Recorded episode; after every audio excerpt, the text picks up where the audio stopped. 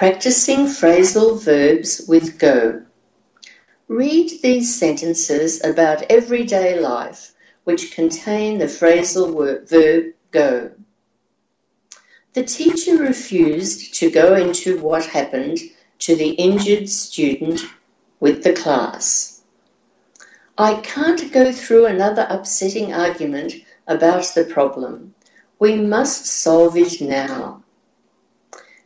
Though she was resting in bed for many days, the flu would not go away. The children's mother went on talking for over an hour about the dangers of speaking to strangers. As soon as the committee approves the plans, they will go ahead with building the health centre.